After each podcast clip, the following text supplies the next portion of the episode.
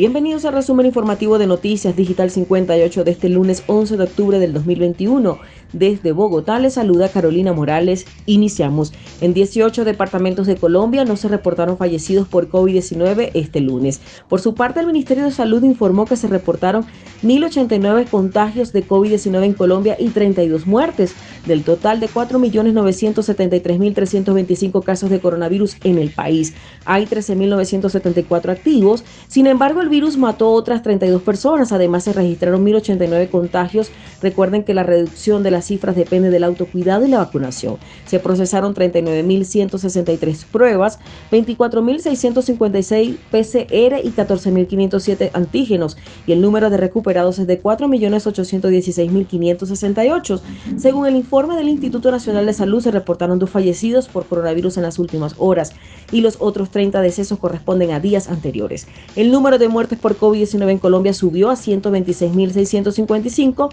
También este es el reporte completo entregado por su parte del Ministerio de Salud. El COVID también dejó 32 en Antioquia, 13 en Meta, 3 en el Valle, 3 encabezan la lista de decesos. Las zonas del país con más casos recientes de COVID-19 en Colombia fueron Antioquia con 200 y Bogotá con 144, mientras que Barranquilla presentó 142. Y continuando con más información a través de digital58.com.be, atentado con explosivos contra el gobernador del Meta, Juan Guillermo Zuluaga. El atentado fue perpetrado al parecer por disidencias de la FARC en la Macarena. Un atentado contra el gobernador del Meta, Juan Guillermo Zuluaga, ocurrió durante la tarde de este lunes 11 de octubre en la vereda La Cristalina del municipio de La Macarena. Zuluaga hacía un recorrido por el sur de la Macarena cuando la caravana con su equipo de trabajo y policías fue impactada con un artefacto explosivo. El atentado fue perpetrado al parecer por disidencias de la FARC. Según se conoció, el hecho no deja hasta el momento víctimas mortales ni heridos. El vehículo impactado no quedó inhabilitado y continuó la marcha. Uniformados realizaron maniobra de repliegue táctico mientras que Zuluaga habría recibido amenazas el pasado mes de diciembre. Sin embargo, no se sabe si está relacionado con este hecho. Y finalizamos con esta información. Cuerpo de Policía de La Guajira incautó 12 mil litros de cocaína líquida. La droga líquida era movilizada en un tracto camión cuando fue incautada por los agentes censora rural del municipio de Maicao. El coronel Gabriel Hernando García Rieta, comandante de la Policía de La Guajira, anunció este lunes 11 de octubre la incautación de 12 mil litros de cocaína que era transportada en estado líquido en un tracto camión.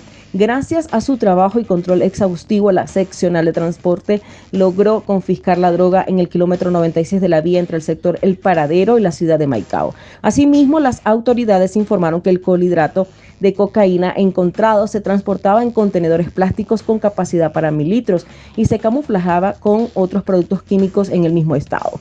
Gracias a los controles exhaustivos por nuestra seccional de transporte, logramos la incautación de 12 mil litros de clorhidrato de cocaína en este líquido y continuamos trabajando para mitigar la comercialización de narcóticos en la Guajira, silotrinó el coronel García. Al parecer, de los 20 contenedores que se encontraban dentro del camión, 12 contenían cocaína en estado líquido que sería transportada de Colombia hasta Venezuela como parte del plan orquestado por una organización transnacional de narcotráfico.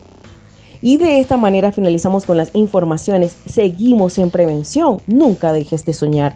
Reportó Carolina Morales con el CNP 16000 para Noticias Digital 58. Somos periodismo web de verdad. Que tengan todos una excelente noche.